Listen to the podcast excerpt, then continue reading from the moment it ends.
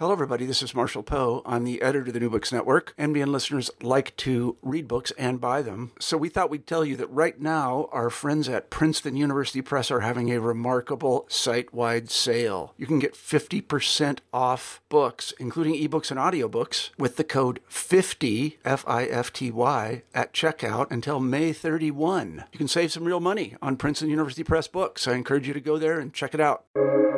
Welcome to the New Books Network.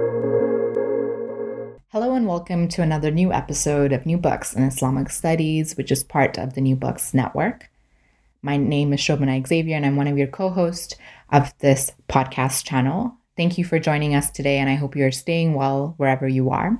As you may know, the New Books in Islamic Studies Network uh, welcomes authors who have published a book that is relevant to the field of Islamic studies as it is broadly defined, and we have a conversation about their book.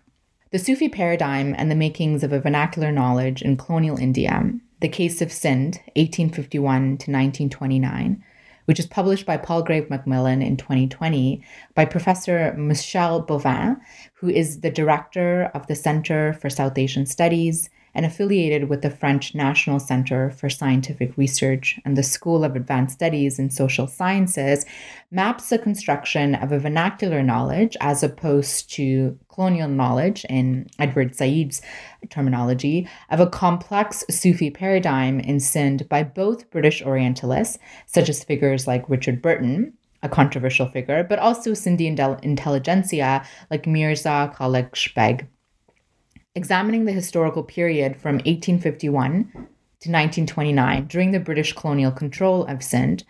The book argues that though the British were not interested directly in Sufism, their investment in learning languages such as Sindhi and learning about culture for administrative purposes led to a consequential engagement with Sufi literary traditions.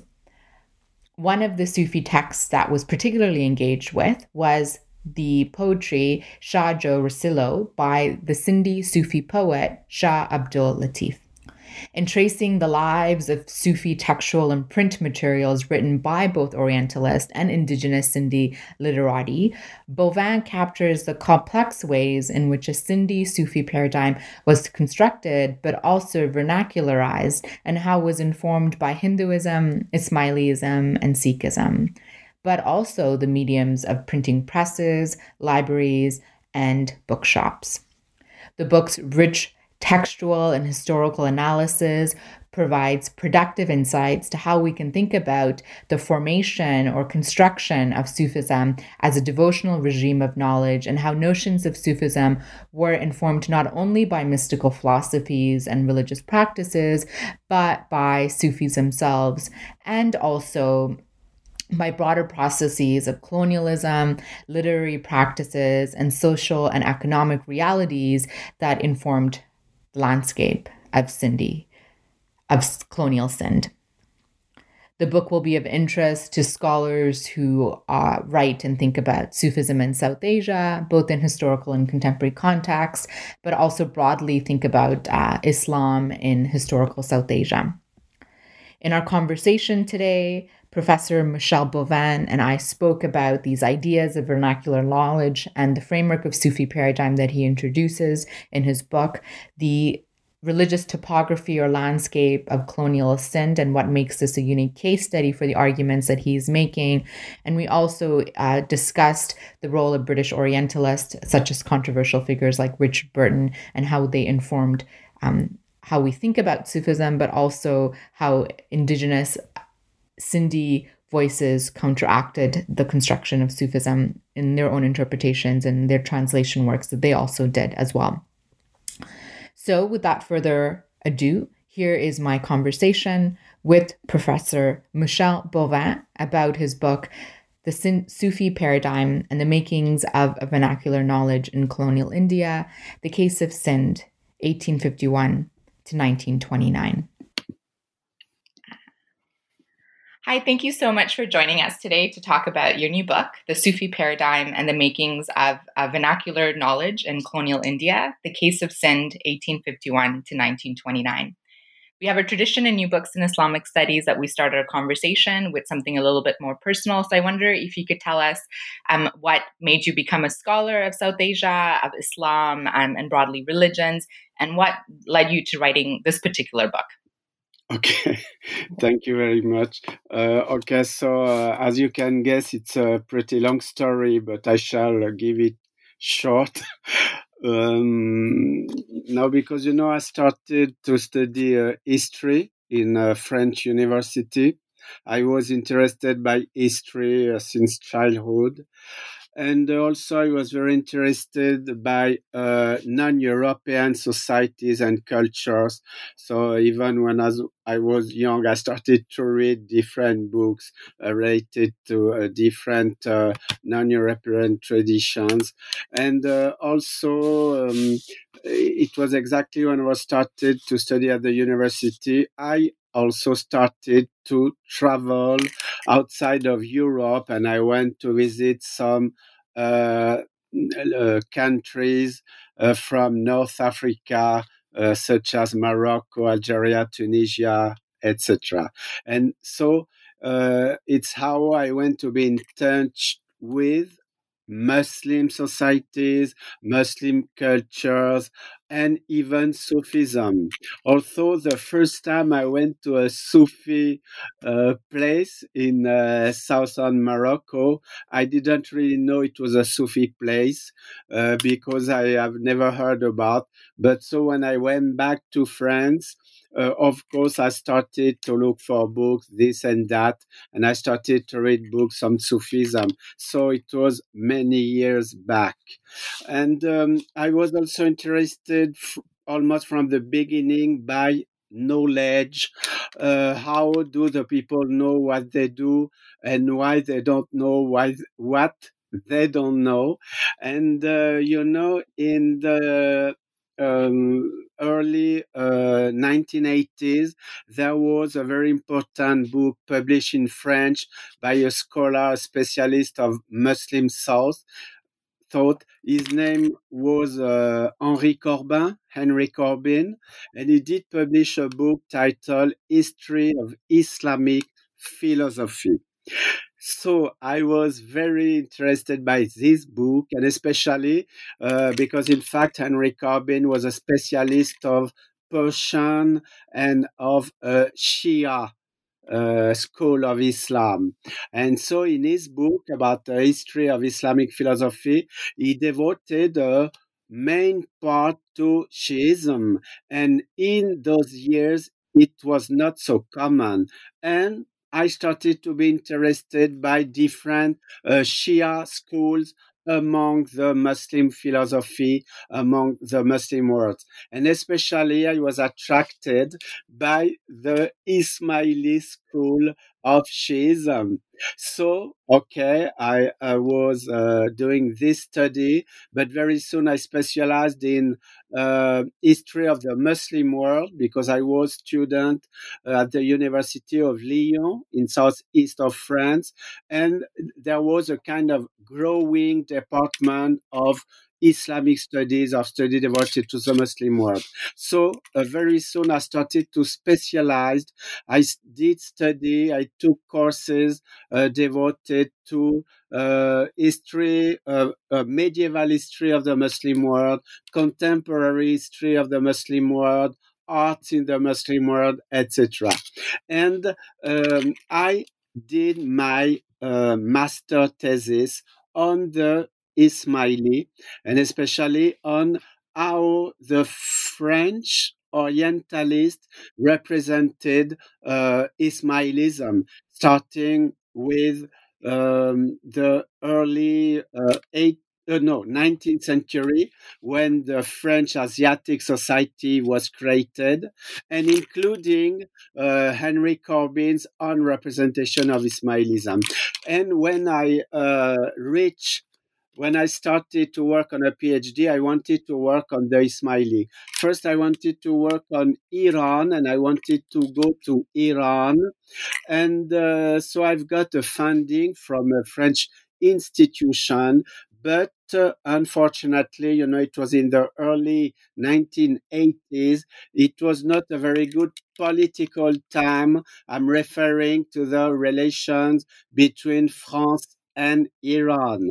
So finally, uh, Iran govern, Iranian government closed the French Institute in Tehran. So I could not uh, uh, um, do this study about the Ismaili and Iran. So I uh, decided to shift to the to shift to the east and to go to India.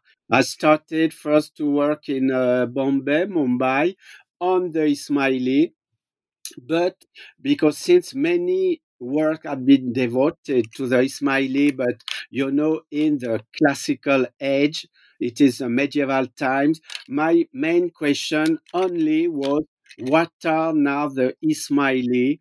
Uh, what, what, what, what is their philosophy?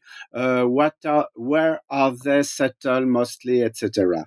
And then uh, from uh, Mumbai, also, I started to visit Karachi and uh, see the south, uh, the southwest east, sorry, province of Pakistan.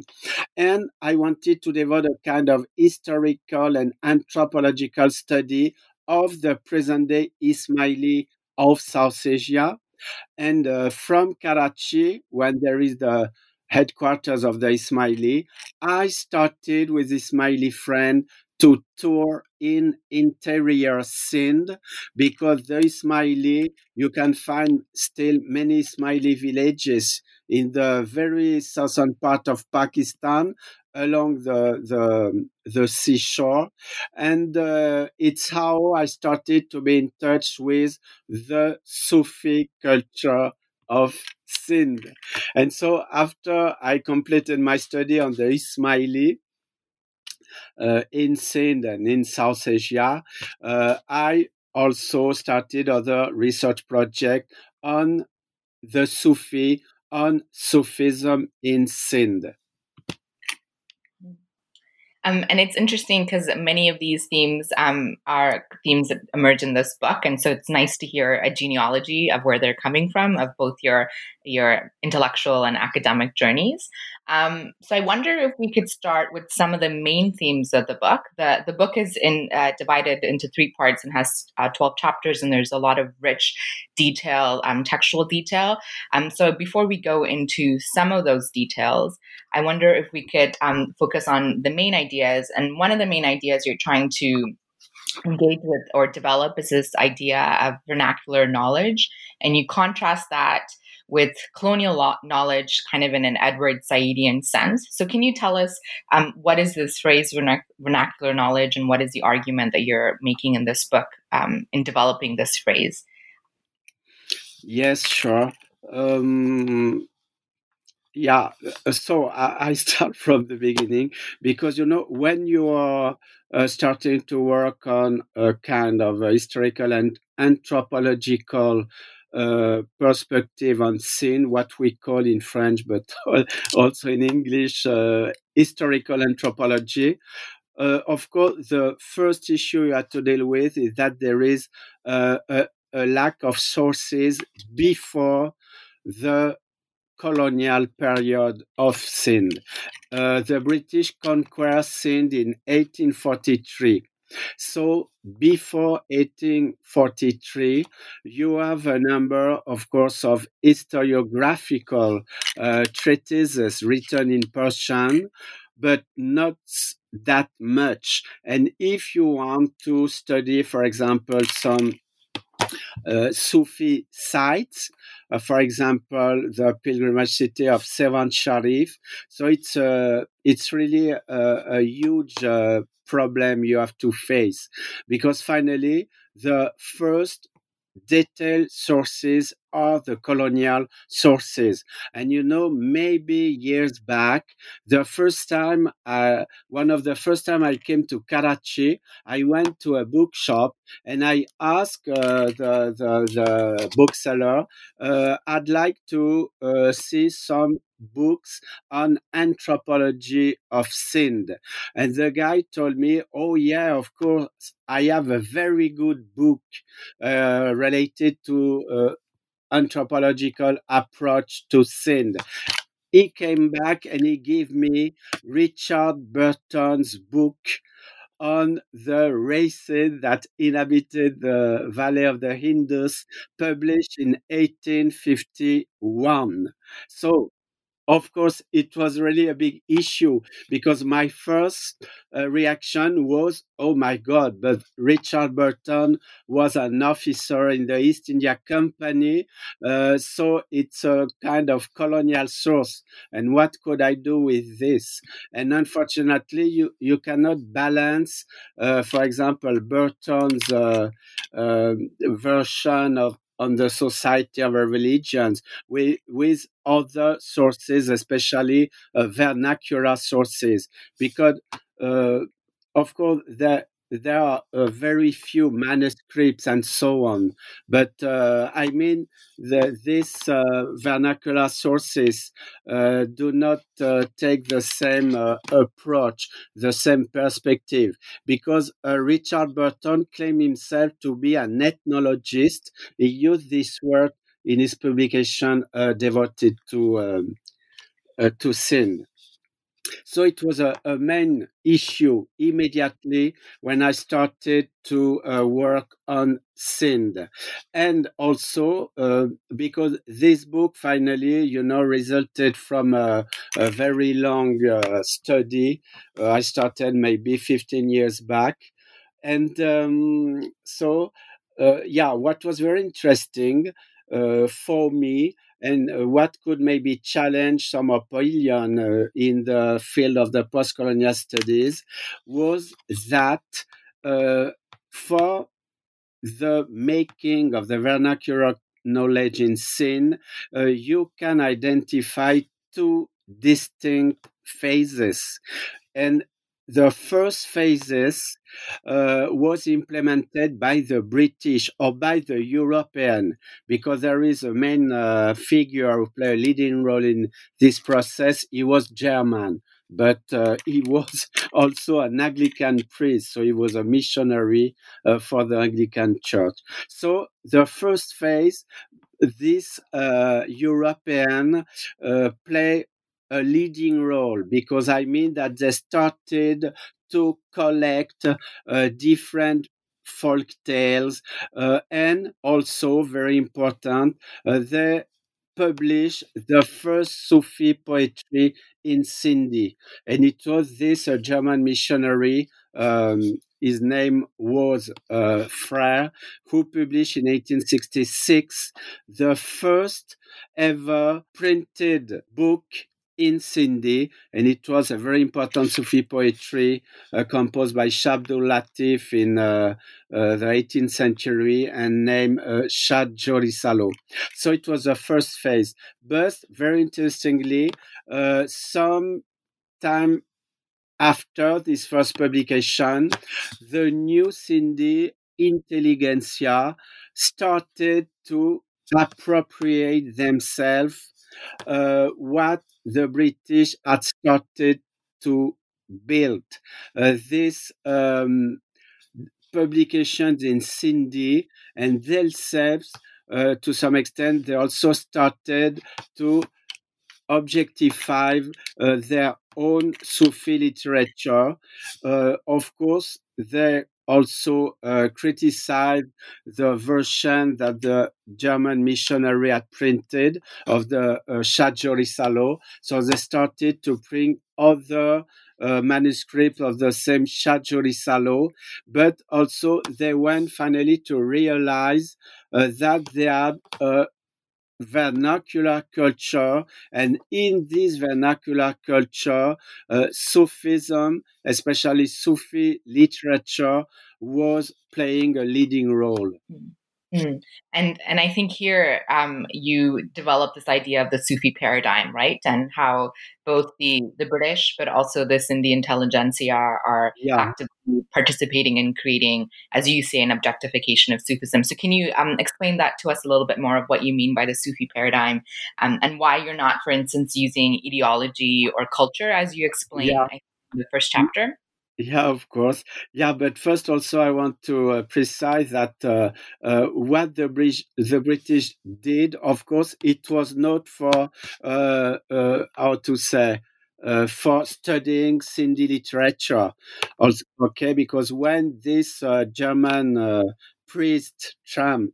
He started to work on Sindhi literature, and when he, start, he wanted to publish the Shah Jo Risalo, uh, the main purpose was to educate the British officer in Sindhi. And in fact, Trumpp was funded by the commissioner in Sindh, Sir Bartle Frere. And in fact, Sir Bartle Frere asked him to do this work. Okay, so the purpose of this publication was to allow the, uh, the British officer of the East India Company, because it, uh, it first and then after, of course, for the Raj, uh, to learn Sindhi and because when they were posted in the countryside so that they can more easily uh, interact with the local population. So the British, they, they had no interest uh, with Sufism, with Sindhi literature um, as such. And um, yeah, so, uh, but after the printing of the Shah Jo Risalo, uh, Sufism and especially Sufi literature uh, as a kind of intellectual construct started to work as a paradigm. Why? Because all the main topic, all the main concept uh, addressed by Shah Latif in his Salo uh, work like a paradigm. And from this topic and concept all the Sindhi in the second half of the uh, 19th century uh, started to identify as the literature, all the Sufi literature, but also Hindu devotional literature uh, that can fit this paradigm. Uh, for example, you can find uh, the importance of the uh, Vahdati Wujud, the uh, unicity unity uh, of uh, existence. Uh, you can find the importance of music, but uh, conceived as a mystical path. And uh, in several Sufi poets from Sindh, in fact, music is represented as being meditation, zikr. Uh, you can find also the interaction between the Sufi figure and the yogi as a model of asceticism. So you can find all this uh, from the Shah Jo Risalo and all this uh, topic and concept became a paradigm because they were used as such by the other uh, Sindhi authors in uh, the second part of the 19th century and also in the early 20th century. Mm. Um, and I think one of the things that the book really uh, fascinatingly highlighted and was important is really the interaction with multiple religious traditions from Ismaili tradition to, to Hinduism and how this all informed the Sufi paradigm. Um, so, can you maybe for some of our listeners who may not know, perhaps give us a sense of what Sindh um, looked like religiously at this time period that you're engaging with? So maybe the religious topography of the um, colonial Sindh um, and why you think this kind of topography is so important to the argument that you're making about the vernacular knowledge and the construction of a Sufi paradigm. Yeah, so it is true that uh, it's uh, very important to have a look at the religious history of Sindh uh, before colonization. Um, because if you have a look at this, if you, of course, there are uh, uh, different sources in different languages, but we have uh, very uh, serious studies about the different periods. What I can say is that uh, Sindh, surely because of its very local uh, geographical position, was a kind of refuge for different uh, religions or uh, sects uh, from the Indian side, but also from the Muslim side. Uh, for example, uh, you know, when the uh, Muslim conquered Sindh in 718, we have some uh, uh, books from Chinese pilgrims, and we give a very interesting description of Sindh before the coming of the Muslims. And according to one, especially Hiuen Tsang, he came to Sindh about 50 years before the Muslim conquest. And it's very interesting to see that in Sindh, so Sindh was uh, mostly uh, Buddhist and also Hindu, but the two dominant schools from uh, Buddhism and uh, uh, Hinduism were uh, what I can coin as heretic schools uh, among both the religions. So they were not regular, they were not the mainstream schools.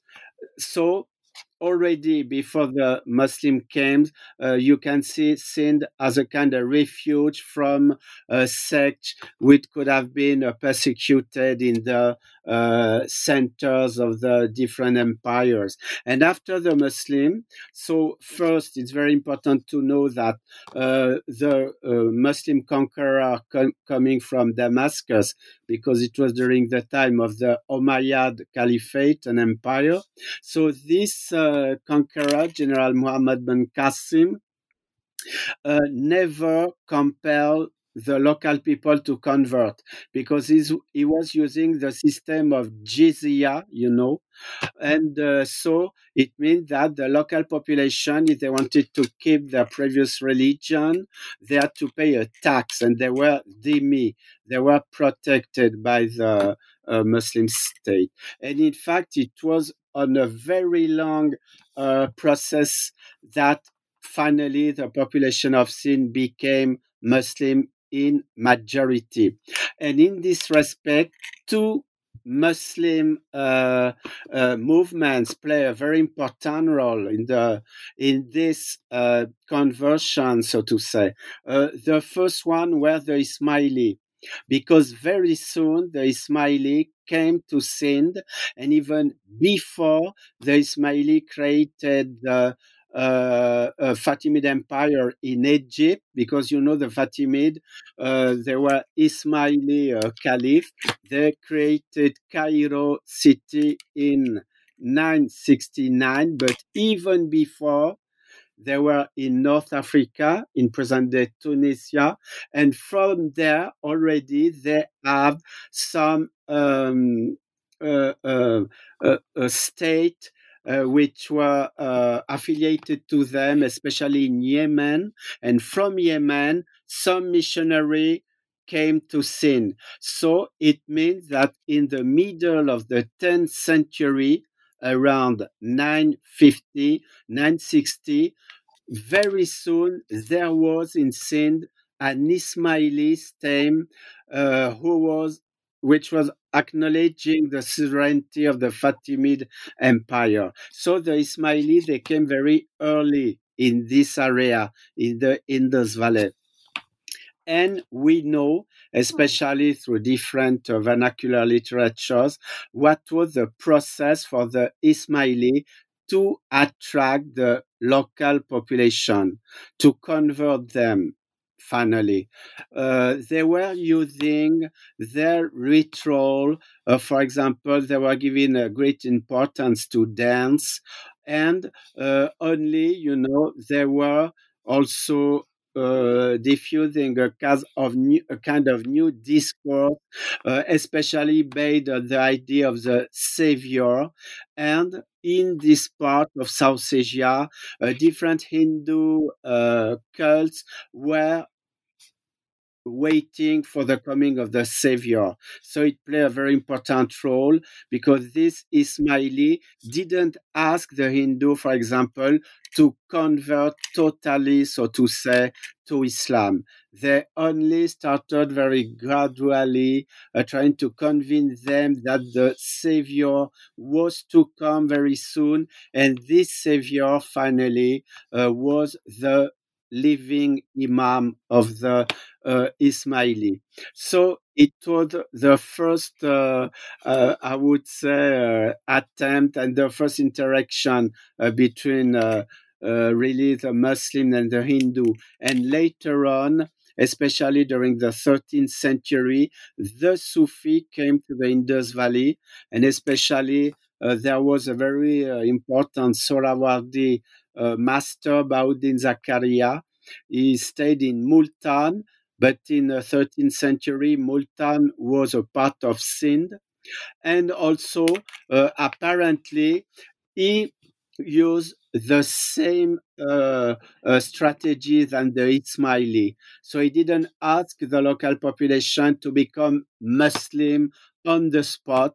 First, he started to attract them uh, to use also their rituals uh, and give this ritual a new meaning and especially um, yes with the importance he gave also to music to dance etc so it was a very long process uh, of the local population from hindu or buddhist to become Muslim. And for Sindh proper, according to the historical sources, it is not before the 15th, 16th century that the population was Muslim in majority. But uh, of course, we don't have real uh, demographic statistic uh, for those uh, historical periods.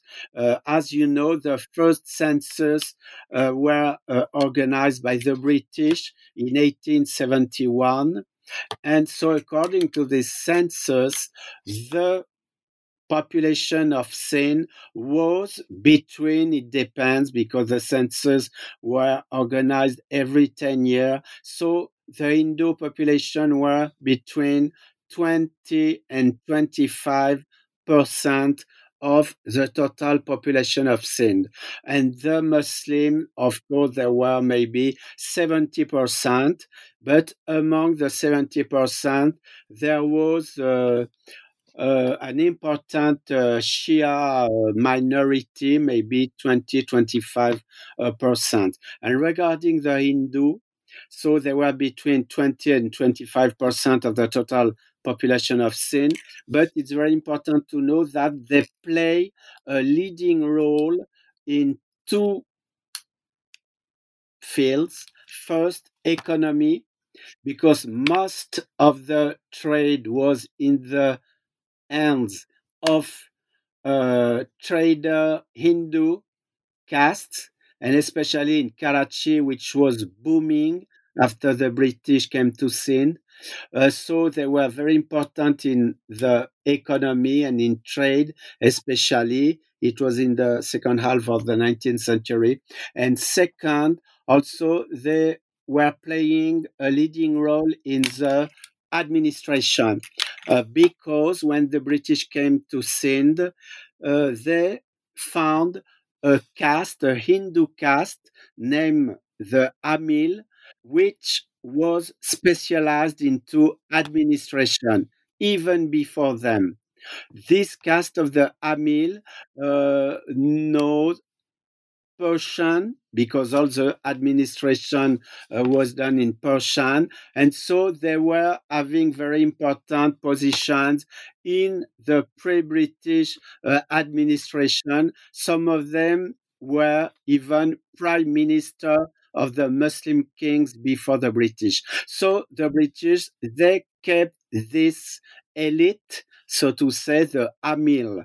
And so the Amil were very well educated and they hold, you know, the most important post of the administration in revenues in justice, even in education itself. They were the one who created in Karachi and Hyderabad uh, the first uh, colleges, the first uh, high schools, uh, etc.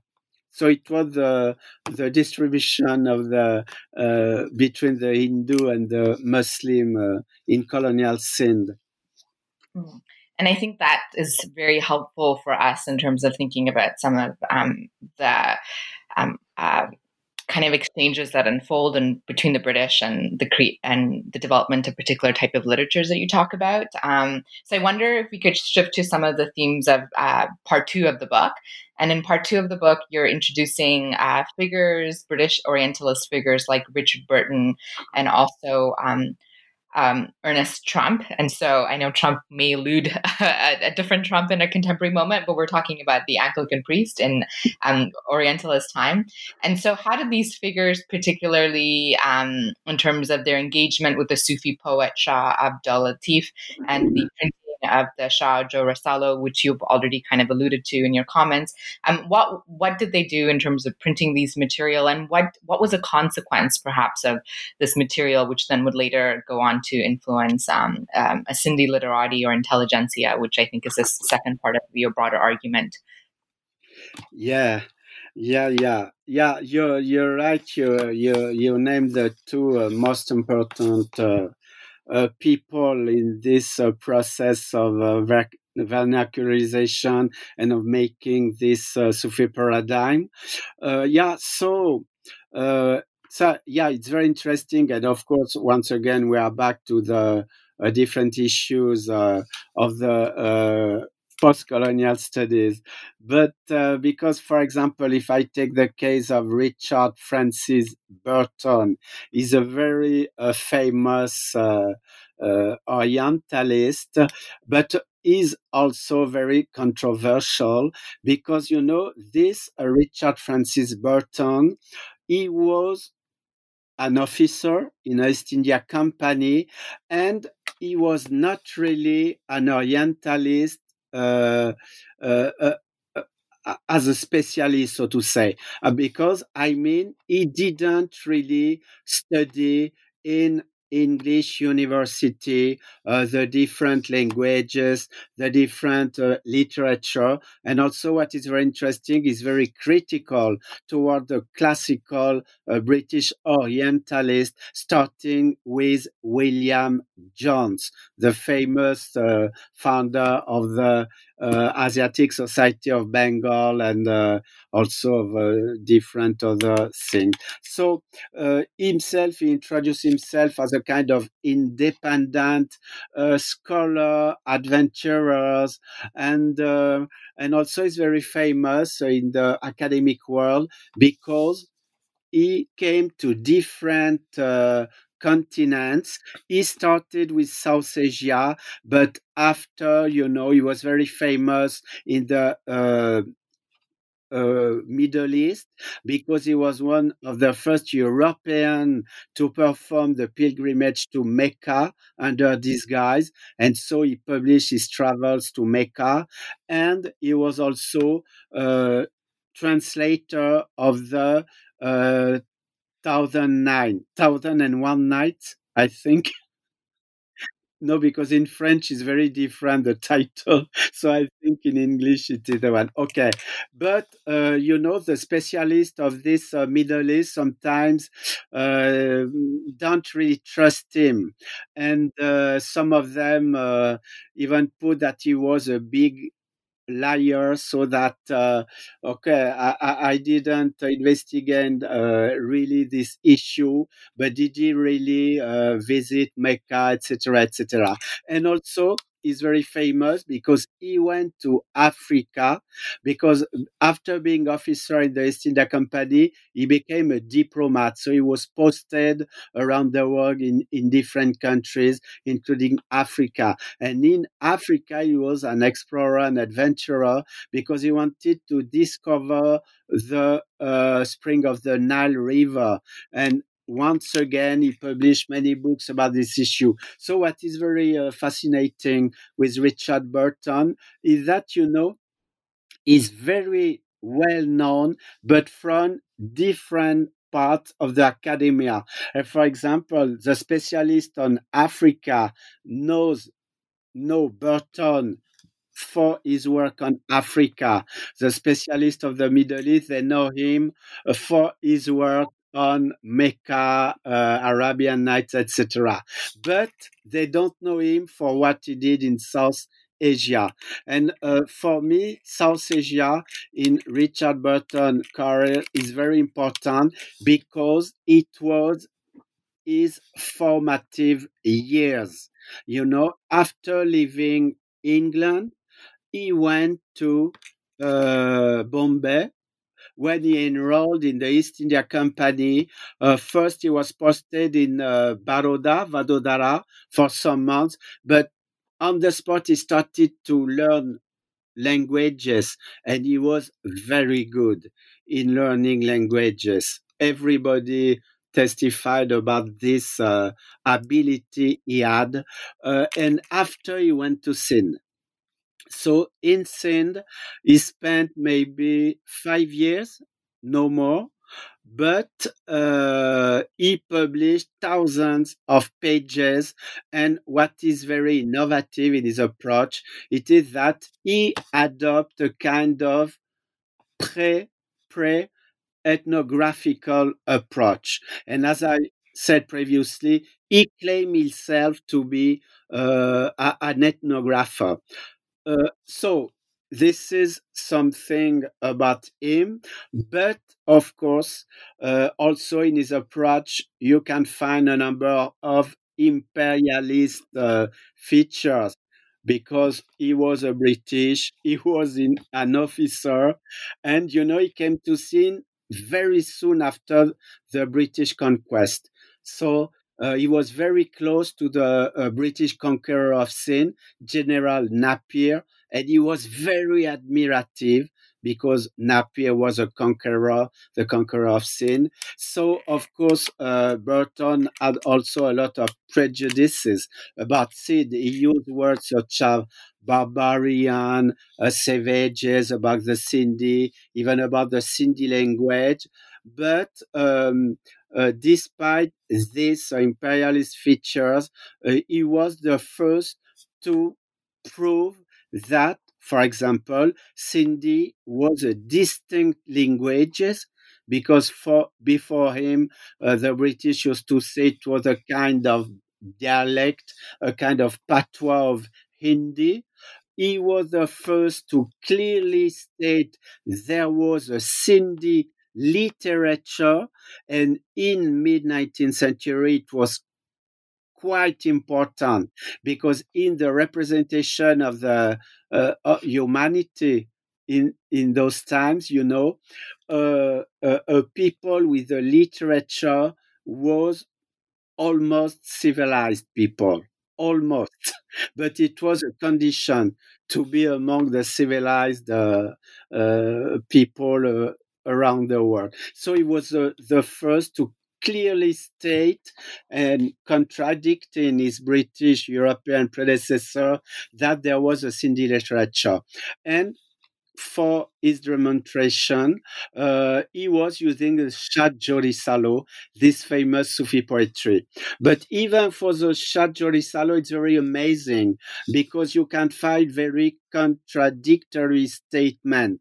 So sometimes he said that uh, Latif uh, had to deal with a very barbarous language, but simultaneously he, he will put that there are wonderful poetry in the Shah Jo Risalo. Uh, so there is all these uh, contradictions, but uh, uh, I would say that he, he played a very important role in this uh, respect. Uh, so especially when he provide evidence there was a distinct Sindhi language and that there was also a Sindhi literature. so finally, you know, when Trumpp and Trump. So yeah, it is Trump, but with double P. But I think that both are German origin. It is another topic. Yeah. So uh, when Trumpp came to uh, to Sindh as a missionary first, Uh, yes, already, you know, Burton had published uh, his uh, books, especially the, the books he published, two books in 1851. But Trumpp also, I would say that uh, like Burton, you know, you, you can find this uh, dual uh, uh, representation of Sindhi literature. So, of course, for him, uh, the Sindhi, they are not civilized, they are uh, barbarians. And on the other side also is very admirative, especially of Shah Abdul Latif poetry. But in the preface of this first edition of the Shah Jo Risalo, uh, finally published in 1866, he explained that initially he didn't want to publish this Sufi poetry. He wanted to publish folk tales in Sindhi, and he added that he added that he had collected uh, many, many different uh, folk stories. Uh, he, he, spent times with bards, with Sindhi bards, and that he had collected, he had put in writing form uh, the different uh, oral literature of the Sindhi. But he said that it was too difficult to find a proper version because you know for a single story story he had got so many different versions it would have taken too much time for him to to to to to to edit a proper version. So that's why he turned to the Shah Jo Risalo because even if before his publication the Shah Jo Risalo was also uh, uh, an oral a part of oral literature, he could select six or seven manuscripts of the Shah Jo Risalo, and from these different manuscripts, uh, he finally edited and published his own version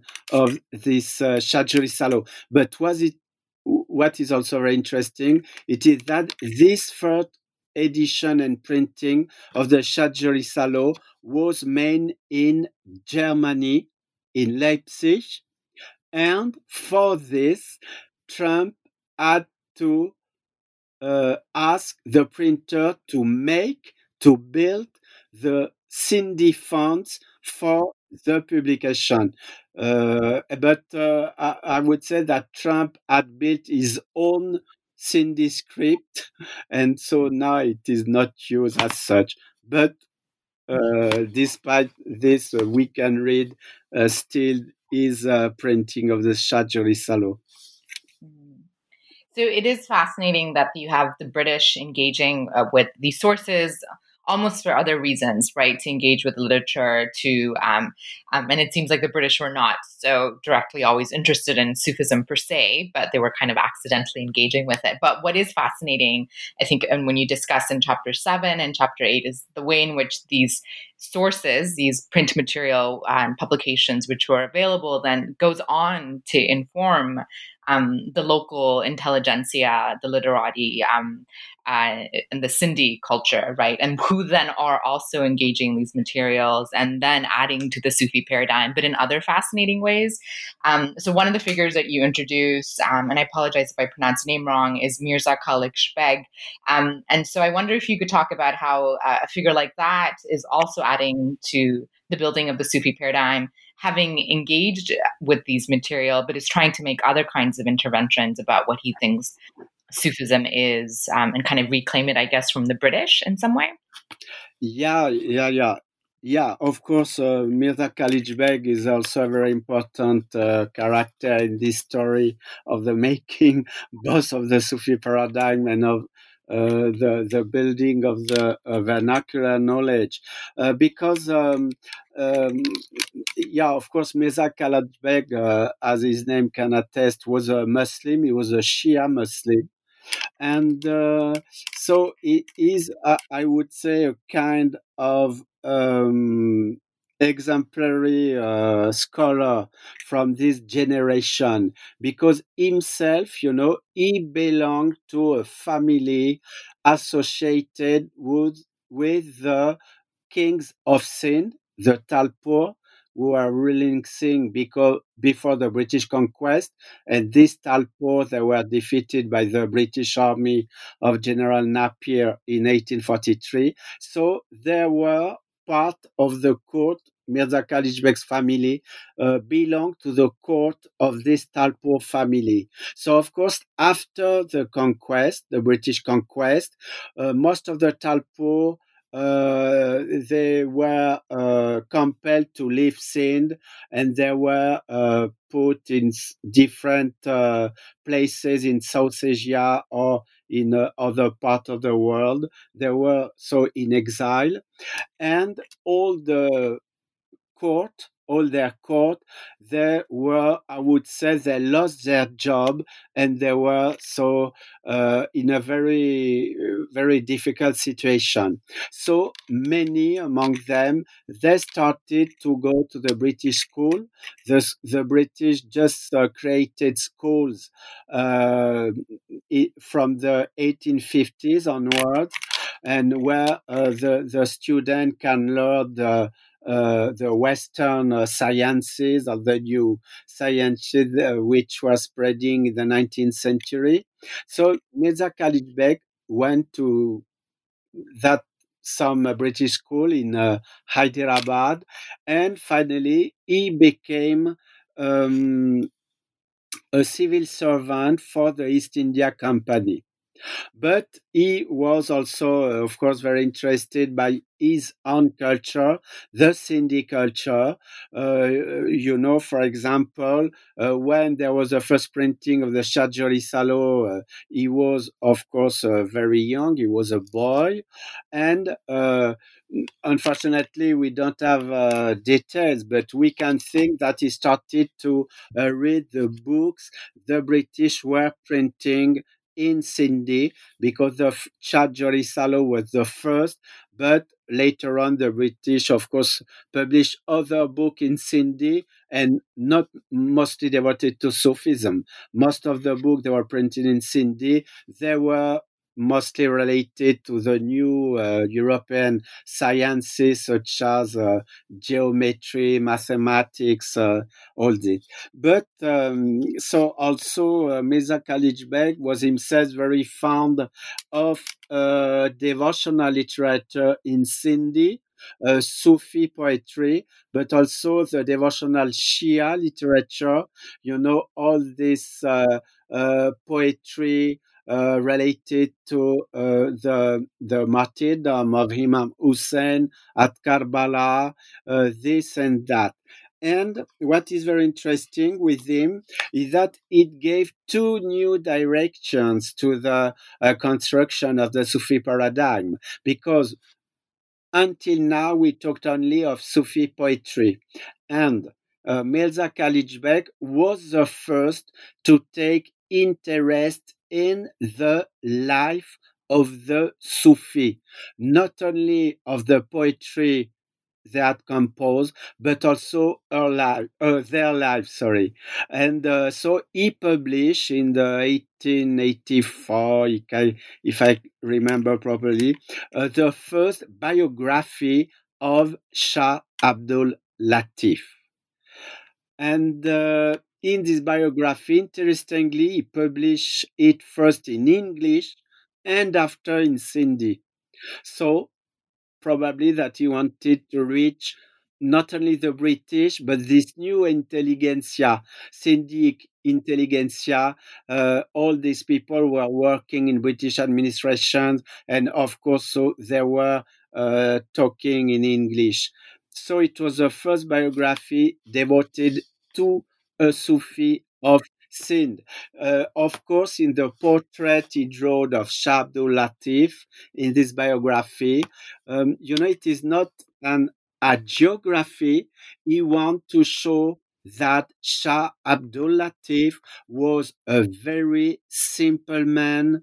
He was, he was living a very simple life and uh, uh, that everybody can have access to him. He was talking to all the classes of the society, of all the castes, of the powerful people, of to uh, sorry to the powerful people to the destitute people he was a very simple man uh, also as i put in my book i think that he was inspired by biography of prophet muhammad uh, were published at the same period and especially one very famous uh, published in urdu by uh, ahmad khan.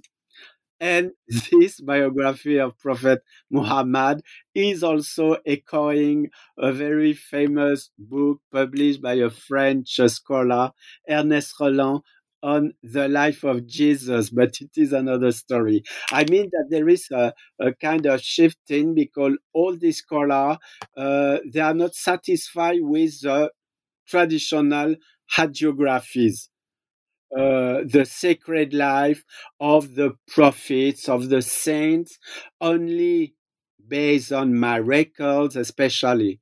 And so it's very uh, important in this biography published by Mirza Kalich Beg. Uh, in put in a few words, he want to make him to make him accessible to all the classes of Sindhi society. So, to some extent, we can even speak of a kind of uh, democratization of Sufism, of the Sufi poets.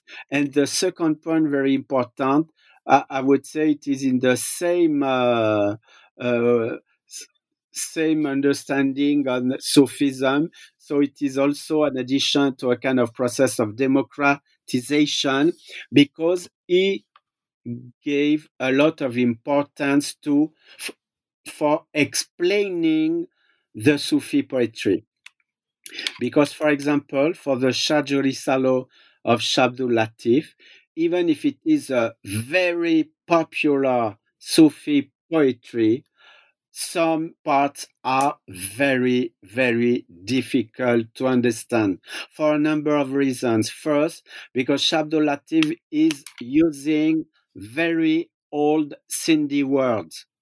I mean that in the 19th century, they were not used anymore. So the people, they cannot understand. Second, uh, of course, in this poetry, there are very mystical uh, references. Uh, uh when I started, I quote the Vahdati Wujud and all these theosophical and even philosophical concepts. So this also was very difficult to understand. So Mirza Kalich Beg gave great importance to explain in Sindhi uh, this concept, this word, knowing also that in uh, this Sufi poetry of Abdul Latif, but uh, it is the same case for other Sufi poets. Also, they use a lot of Arabic, Persian references and concept. And of course, for the uh, simple Sindhi men, women, they could not understand they could not understand the importance of this concept of uh, this uh, topic etc so in this respect Mirza Kalich Beg uh, play a very fundamental role for giving access to all the classes all the different strata of the Sindhi society far beyond the intelligentsia, far beyond the elite, even far beyond the, I would say, professional Sufi, uh, as for example, the caretakers of the Sufi Dargah, very numerous in Sindh. Yeah, I found this um, part two very rich um, in, in terms of you mapping some of the ways in which um, um these uh, Sindhi literati were being also informed by maybe uh, European or ideas, you know, such as uh, um, not only European but North American as well, like um, the Theosophical Society and Helena Blavatsky. So it's just such a rich, rich uh, yeah. section. Um, I wonder if you could shift to the final uh, part, uh, part three.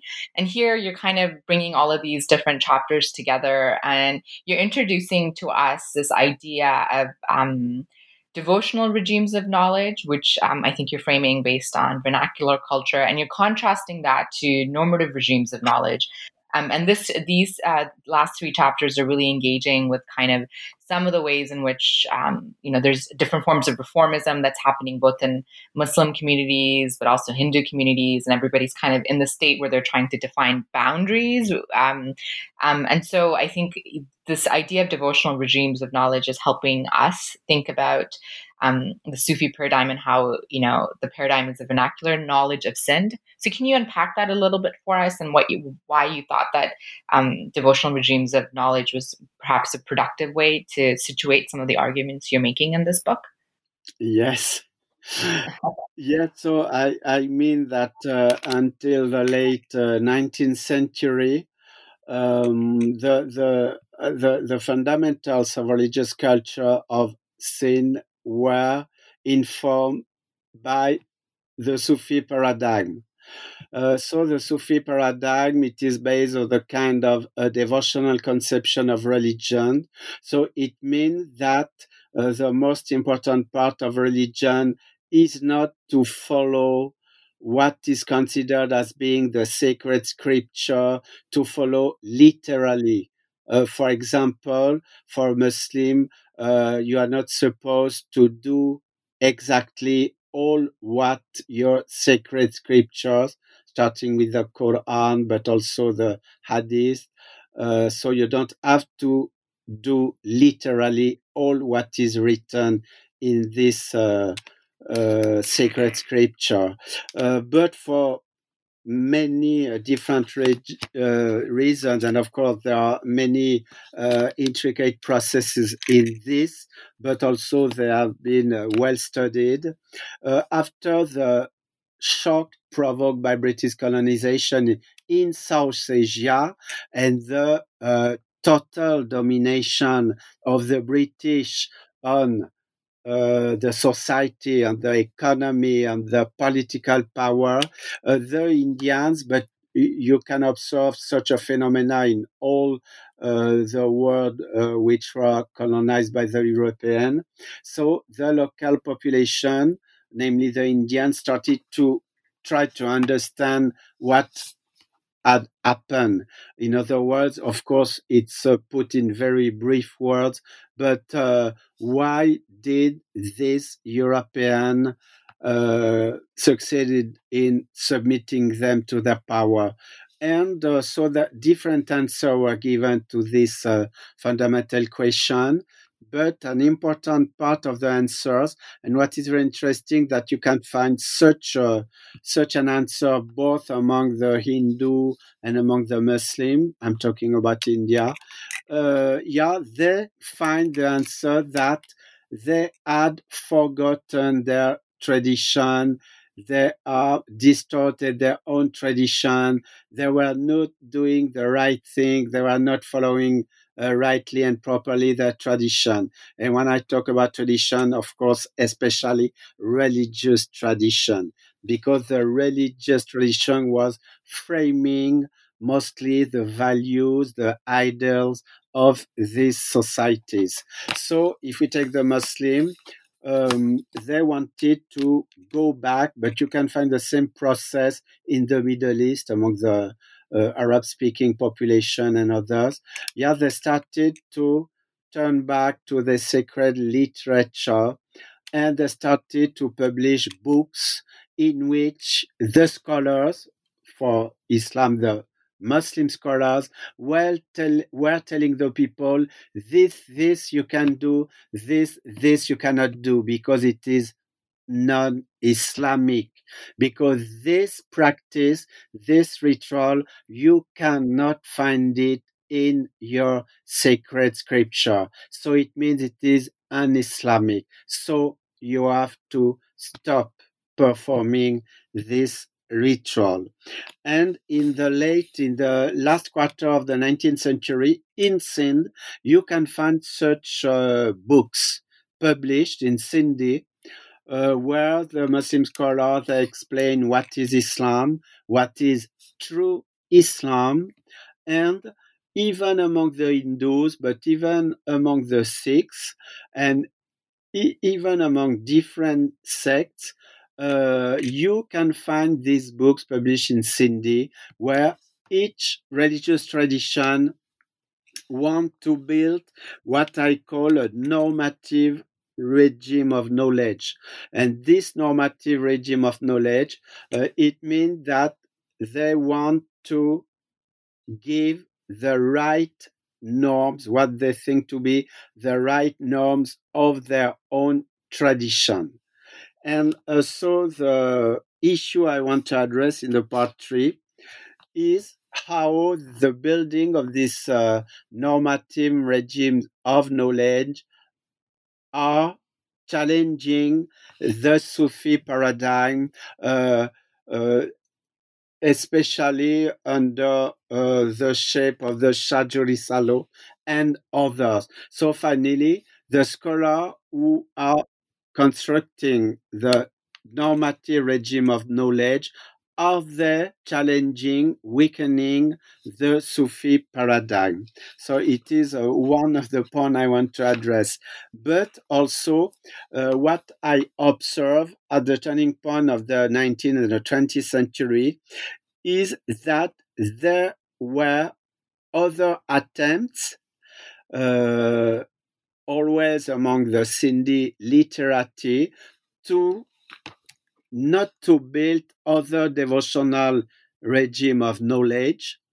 Uh, I mean, beyond Sufism, but some uh, devotional tradition wanted to build um, a community and also a tradition, a unified tradition and a unified community. Uh, for example, if I take the case of the Ismaili, you know, the Ismailis, so they are Shia Muslim, but they have a very specific religious tradition in which they are incorporated to uh, some uh, Hindu uh, concept and also ritual. So finally, we can say that they have built a, a distinct uh, religious tradition, okay?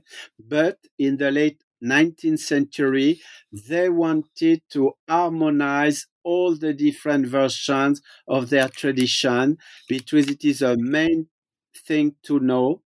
Until 19th century, all what we call now Muslim, Hindu, Sikhs, they were very fragmented uh, and local community.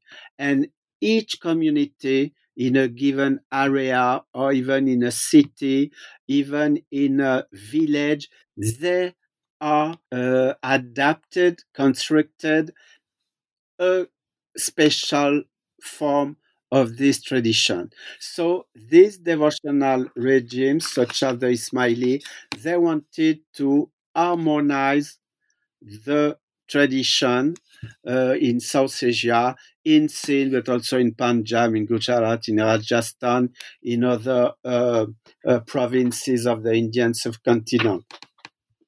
And so, uh, what I want also to address in the third part is to what extent uh, the building of this uh, devotional, and the, especially the making of this unifying process among the different uh, devotional tradition. So they were also challenging uh, the Sufi paradigm. So it's uh, mostly uh, what was my purpose in the third part. Mm, yeah. I mean, there's so many wonderful, fascinating, rich details in all of the individual chapters. Um, and you've laid it out really well in a very clear way. And um, and so we could, I think, talk and talk about all the details, but I'm also very mindful of your time. So um, I think for readers who are and listeners who are really interested, hopefully they will pick up the book um, as this is a really deep dive of a, a particular um, geographical um, and historical moment and showcases how the boundaries of Sufism are really being contested by by these multiple um, figures and uh, uh, people in, in power, um, but also indigenous voices in the case of Sindh. Um, I wonder, uh, before I let you go, if you could tell us a little bit about um, some of the projects that you're working on right now. I know before we started talking, um, you were mentioning how busy things are in, in Paris with the teaching and everything, but perhaps you have some um, projects undergo that you're working on slowly um, yeah, yeah, yeah. You know, because finally, also through uh, Sufism and my study uh, devoted to Sufi culture, uh, I went to focus on uh, uh, what I w- will call the shared legacy uh, especially uh, between uh, Hindu and Muslim. And so uh, now I'm working on a project related to a sacred figure uh, which is shared by both Muslims and Hindu along the Indus River. And this secret figure is known under different names such as Jhulelal, Uderolal, but also Khwaja Khizr. So uh, mostly I'm working on this uh, topic. Oh, fantastic. Well, I'm so grateful for your time today um, and for you um, joining us to have a conversation about your fantastic and rich new book. Um, hopefully, it'll bring um, uh, listeners will pick up the book and um, be in touch if they have more questions for you. Um, but thank you so much, Professor Boivin. Please, thank you. Thank you. And that was my conversation with Professor Michel Boivin about his new book, The Sufi Paradigm and the Makings of a Vernacular Knowledge in Colonial India The Case of Sind, 1851 to 1929, published by Palgrave Macmillan in 2020. Thank you so much for joining us for another episode of New Books in Islamic Studies. We're so glad to have you along. We hope you enjoyed the episode and we look forward to having you join us again next time. Stay well and take good care.